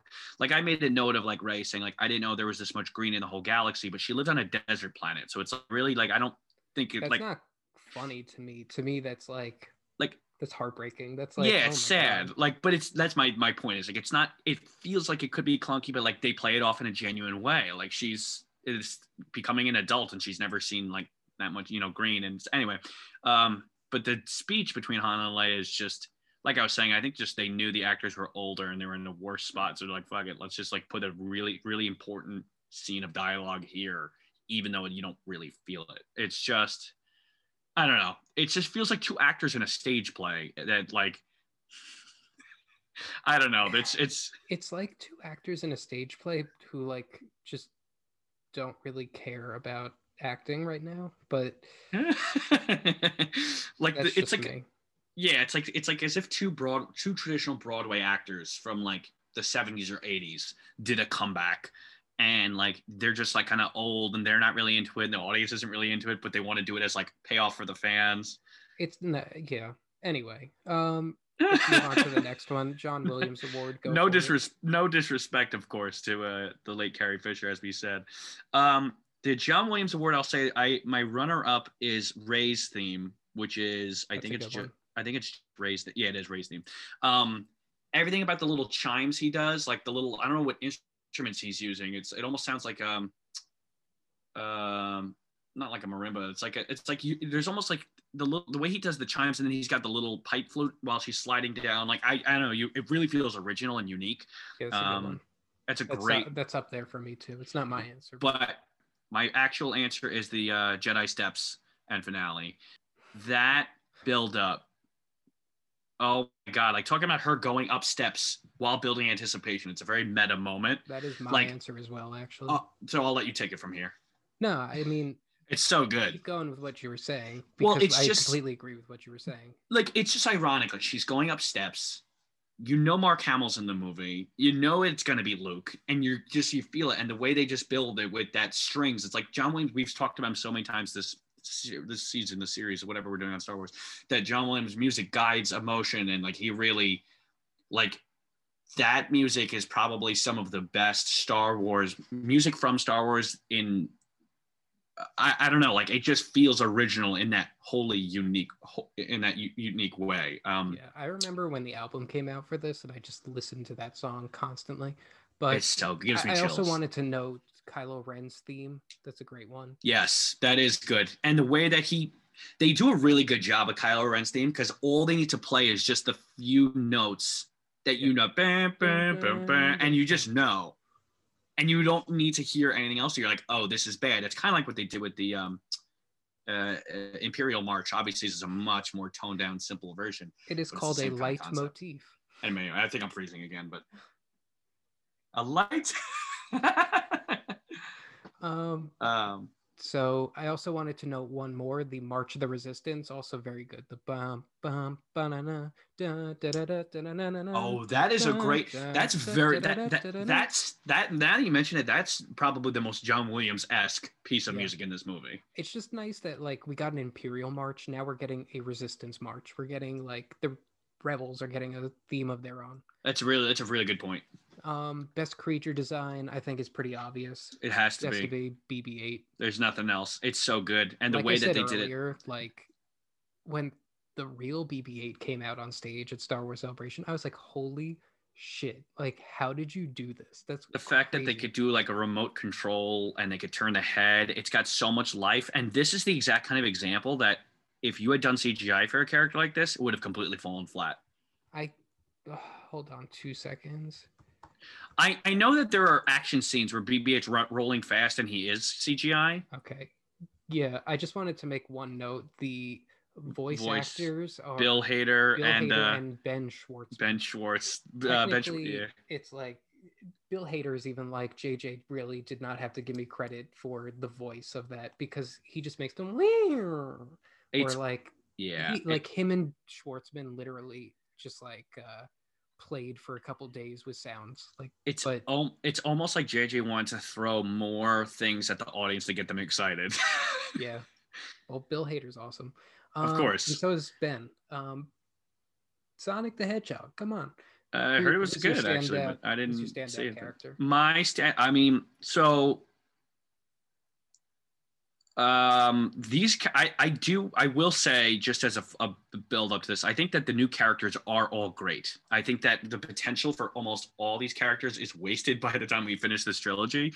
But um i do love i i love rey She's- it's a good strong female character. Wait, i know that like times we've said it about leia. When we talked about return of the jedi is like females have not been in this big spotlight in star wars. Like Yeah. I mean, like like Leia was a is a great character, and then by the time you get to Return of the Jedi, we talked about how like different she is, and then whatever. So to see Rey as like a female character is ve- a strong female character, and Daisy Ridley's a great actress. Same thing with John Boyega. Like you know, you have a good um like a a, a person of color. You know what I mean? You know, of a good strong uh, black man. Like he's a good actor. You know what I But mean? So you, part of my problem. Like, not with this movie, but when we get to, by the time we get to the Rise of Skywalker, I'm like, you had such a good, strong character in Finn, and he just There's- becomes like a yelling machine. he's he's a great Finn is a great character in this movie, and Poe is a great character because he feels like Han in that playful, like cowboy kind of way, but he's also different because he makes mistakes and stuff. He's not as smooth, and he's I don't know, like the characters are so good. I, yeah. I just I it's just hard to like I, for all this movie for all the flaws that anyone wants to say about this movie the characters are the new characters are I think are wonderful. So with that uh my standout character has to be um Kylo Ren. I think this is the only one I mean his character development of course grows even more in the next movie but the next movie I think I have someone else in mind. But anyway um but Kylo Ren is a very simple character like we were talking about him being embracing the darkness and fighting off the light um I disagree. I think he's the most complicated character in this entire movie. And maybe that's because of the writing. Maybe that's because Adam Driver brought his A game to this Mhm. movie, but he clearly has more of an arc and more of an emotional st- uh, an emotional impact in this movie than probably anyone else. Yeah, I mean, it's like it's a simple. It's simple in the way that they took a character who's teetering between good and evil, and they kind of flip flop, like what you were saying about the evil characters from the f- former trilogy. Um, and it's funny because people complain about Kylo Ren that he's like uh, he's whiny and he's got He's he's, too aggr- uh, whatever. But like, I think that's part of what makes his character interesting because he's really he's he's young. He's a, basically a kid, and so he's got these moments where he lashes out and he's angry and he he does his lightsaber thrashing thing. Um, We'll get to it next week, but that's Uh. what makes Snoke's line so cutting in the next movie. You're just a child. I love it. mask you know like that's what you are and I just yeah to make that at the you know that's base level but to make that an actual character is very impressive yeah. i think that adam driver's going places that that Adam Driver think he's think he's going somewhere. So what is your tell the tell the folks at home your standout character? uh, mine was also kylo ren but uh just funnily i guess i could say luke because at the end of the day like he's meant to stand out. He's the macguffin of the movie. So like the whole point of his character in this movie is to stand out. It's like oh we finally got to him. But, yeah. you know kylo is just- really the answer. So I always think of our Wade for the people at home or our coworker and friend. Uh, it would, how Wade always harps on the look. He's always he was always mocking that that dramatic look. How he gives like the big sigh, and he would always like laugh about it. I always think of him when I see that face because he just like he gives it all and just like a deep sigh, and then it's over. He has no dialogue.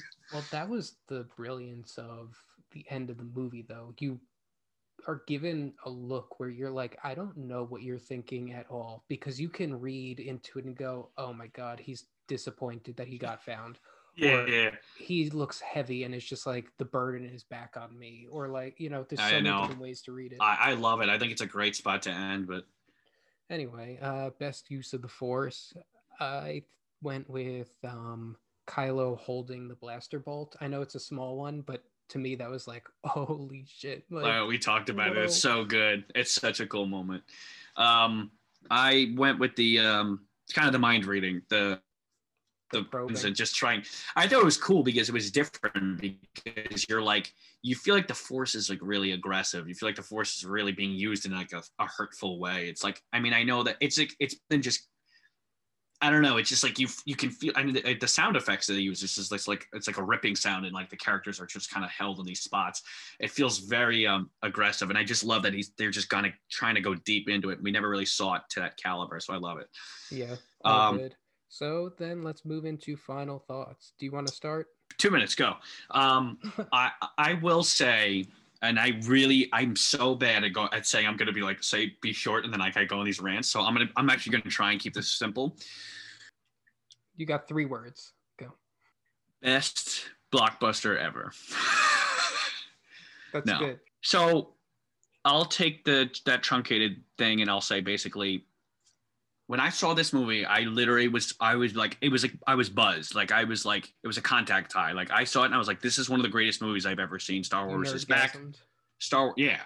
And then I each time I watched it, it like the the truth was kind of coming out a little more. Is that like you're basically taking the bare bone of A New Hope and repackaging it for a new audience, which is both its greatest strength in roping in brand new fans and its greatest weakness in disappointing old fans. So this movie is exists in a kind of a, a weird happy medium that's not as happy as it could be. Um, that said, I think that when I say it was a like best blockbuster ever is a is a I'm I'm obviously over exaggerating, but I think as far as an individual film, what JJ does with this, scene by scene, the action beats, the story, the emotional arcs, like it is a phenomenal block blockbuster. I think objectively, like an incredible, like on the same scale as like the Avengers, and like it is like like it is just so enormous in and successful in what it gets right in terms of being a great blockbuster. JJ should have stopped here. Honestly. A hundred percent. With Star Wars. In 100%. regards to Star Wars, he should have stopped here, not just because of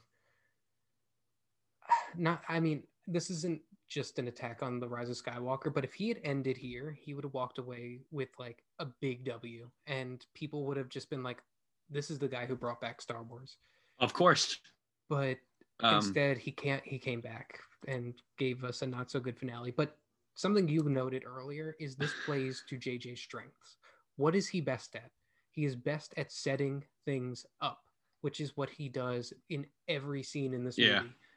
And then fans obviously got pissed off by what people chose to pick and choose to continue. But you know, whatever. We don't need to- um, J.J. Abrams gave a TED talk years ago. It's one of my favorite TED talks, and he talks about the mystery box. Um, I don't know if you've ever heard the I concept, but basically, and pulls out his grandfather's mystery box, and it's basically like his grandfather gave him a box. The concept is for the audience is he his grandfather gave him a box, and he said like he I can't open it or whatever. He says he doesn't know what it's inside, and he's still never opened it.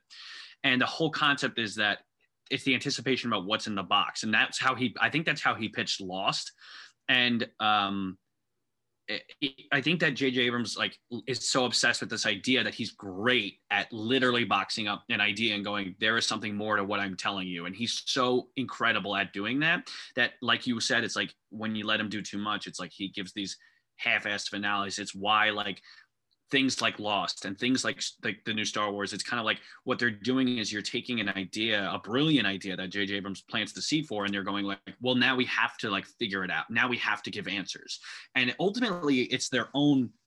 It's the demise of the filmmaker who's taking J.J. Abrams' ideas and they're and they're just kind of like saying like, well, it has to equal something, and ultimately, it's going to create disappointment. Yeah. And by bringing JJ back, you just kind of brought this thing full circle in a way that is ultimately disappointing.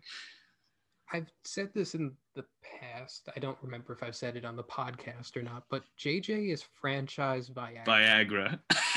He knows you said it to me. I love that. he knows how to get to a franchise and prop it up and you know get it going for a safe two hour run not but if it lasts more than four hours please call your doctor um but he knows how to get to the crux of what people like i'm trying to think of how to word this properly but he knows how to get the pulse of what makes a franchise good. The bigger problem is he can get the pulse but he can't see what's inside which is ultimately the bigger problem for the rise of skywalker because in this movie you don't need to go to the deep you don't need to get into the deep and sweaty because again you're setting shit up.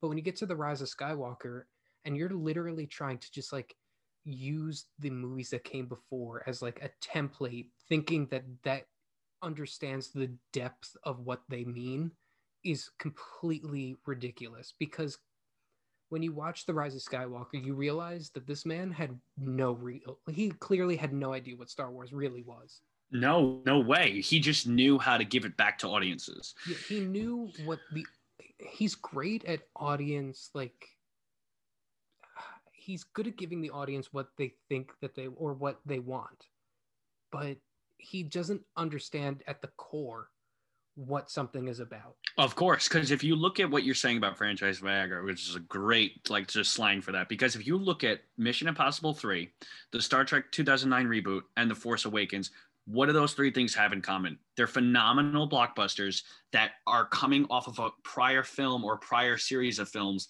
that were either muddled, mixed, fans didn't like. And so what they did is like you can say anything you want about any of those movies I just mentioned, but like they're exciting to watch he's taking what fans loved about these original franchises and he's making them exciting for all audiences. Even if fans will complain about those movies, they're very exciting to watch as blockbusters. but then at the end of the day there's no avoiding that this movie is just a carbon copy of the original there's some hundred percent. differences here and there obviously like you know we see snoke we didn't see the emperor in the first one but there is a death star there's a person there's a lost child from a desert planet Who meets an old mentor yeah from the past, and then ultimately they die at the hands of a new masked black cloak villain who Yeah. represents evil. And it's like, and ultimately this they're, they're fighting against a weapon that destroys other planets. Like if the most frustrating thing about Force Awakens is that it is so exciting to watch, but the the beats of the characters and the stories are just it's we've seen it all before. Yeah. Like it's just re it's just glamorized. It's just it's modernized it's just and, it's, updated and it's it, it's fun and like you said it's a fun movie but Yeah. at the end of the day if i'm gonna watch a star wars movie i'm gonna watch you know and i want this story i'd rather just watch a new hope like of course. it's, it's the same basic movie Yeah. so unless i'm yeah. going in chronological order this is never like my go-to star wars movie I will say that's that that it's very interesting what the Force Awakens sets up in in terms of other franchises and movies because uh, you've seen this a lot lately. Is that filmmakers will take an original concept and do a sequel, but they're really just repackaging what people know. Um, you know what I mean? It's um, uh, my my my pick of my pick of the week. I'll, I'll well when we get there, I'll I'll get there. But like, is does something very similar to this. Is it's kind of like, hey, we're gonna do a sequel, be it take place whatever a few years later or 10 years later or 40 years later or whatever it is it's a sequel to. And like at the end of the day there's only so much original storytelling you can do you to rope in all kinds of fans. You might you and i might have the same one. I don't know. I, I hope we i hope we do but anyway but Uh, all that anyway. to say is let's uh i think we said enough about this movie right? Yeah it's I, I yeah there's nothing more that can be said i love watching it it's exciting but like you said it's one, just the one more thing that you kind of like touched on that I just want to expand on. Like after this movie, there was such like a Star Wars high that everyone was riding for at least another two years. Well, yeah, and it ultimately sets up disappointment because when you talk to most fans, what we said it during, I think it was the um, Rogue One episode, is you hear a lot of fans who either say they hate the sequel trilogy or they only love Rogue One. Uh, the other common answer I hear is that people say, "Oh, I saw, I liked the Force Awakens," or "I, I, I, I you know, I enjoyed the Force Awakens," or "I, like, I liked where they were going with it." Um, they just got a sour taste based on everything that came afterward. Yeah. But- All right, so let's go into pick of the weeks. What is yours? Since you So- uh, alluded to it. All right, so I built the anticipation. We got my mystery box. Um, so my pick of the week is the, also the 2015 film uh, Creed. My Yep, man. You ended, yeah. All right, so let's so let's let's have this. Let's make a pick of the week discussion. Uh, I couldn't help This but pick it. occasionally, guys. This does. This has happened a couple times. This is great. Like on the same. That I think the most. I'm just real while we're on it. I think the most mind blowing was when we covered um Oh, Wet Hot American Summer. and we both picked Wet Hot American Summer. That was a Moonrise Kingdom. so wild. Um, but anyway, so I'll just kick it off. But basically, like I love, I love, and I don't hate Creed at all. I love Creed, and I'm frustrated with Creed for the same reasons that I about the Force Awakens. Although Creed actually works a little better. I was about to say the reason I picked Creed was because it is a better version or it does a better job at what The Force Awakens was trying to do. I agree because the Rocky and Star Wars both fall into this light where like they're so praised, and then you watch them and you're like, okay, but they're like campy and a little over the top, like for their own reasons. Like I couldn't imagine showing someone a brand new person, like an adult, like Rocky for the first time, unless they're ready for that kind of movie because it's it was 1976. You know what I mean? It was a totally, I don't know, like movies were just unless they were like oh, there was a very serious filmmaker involved like this is sylvester stallone you know writing directing starring in it it's and it's rocky's great in its own terms but it's like very He did not direct the original Rocky. He didn't direct he, he wrote the script yeah That was Oh. Avildsen, something like that.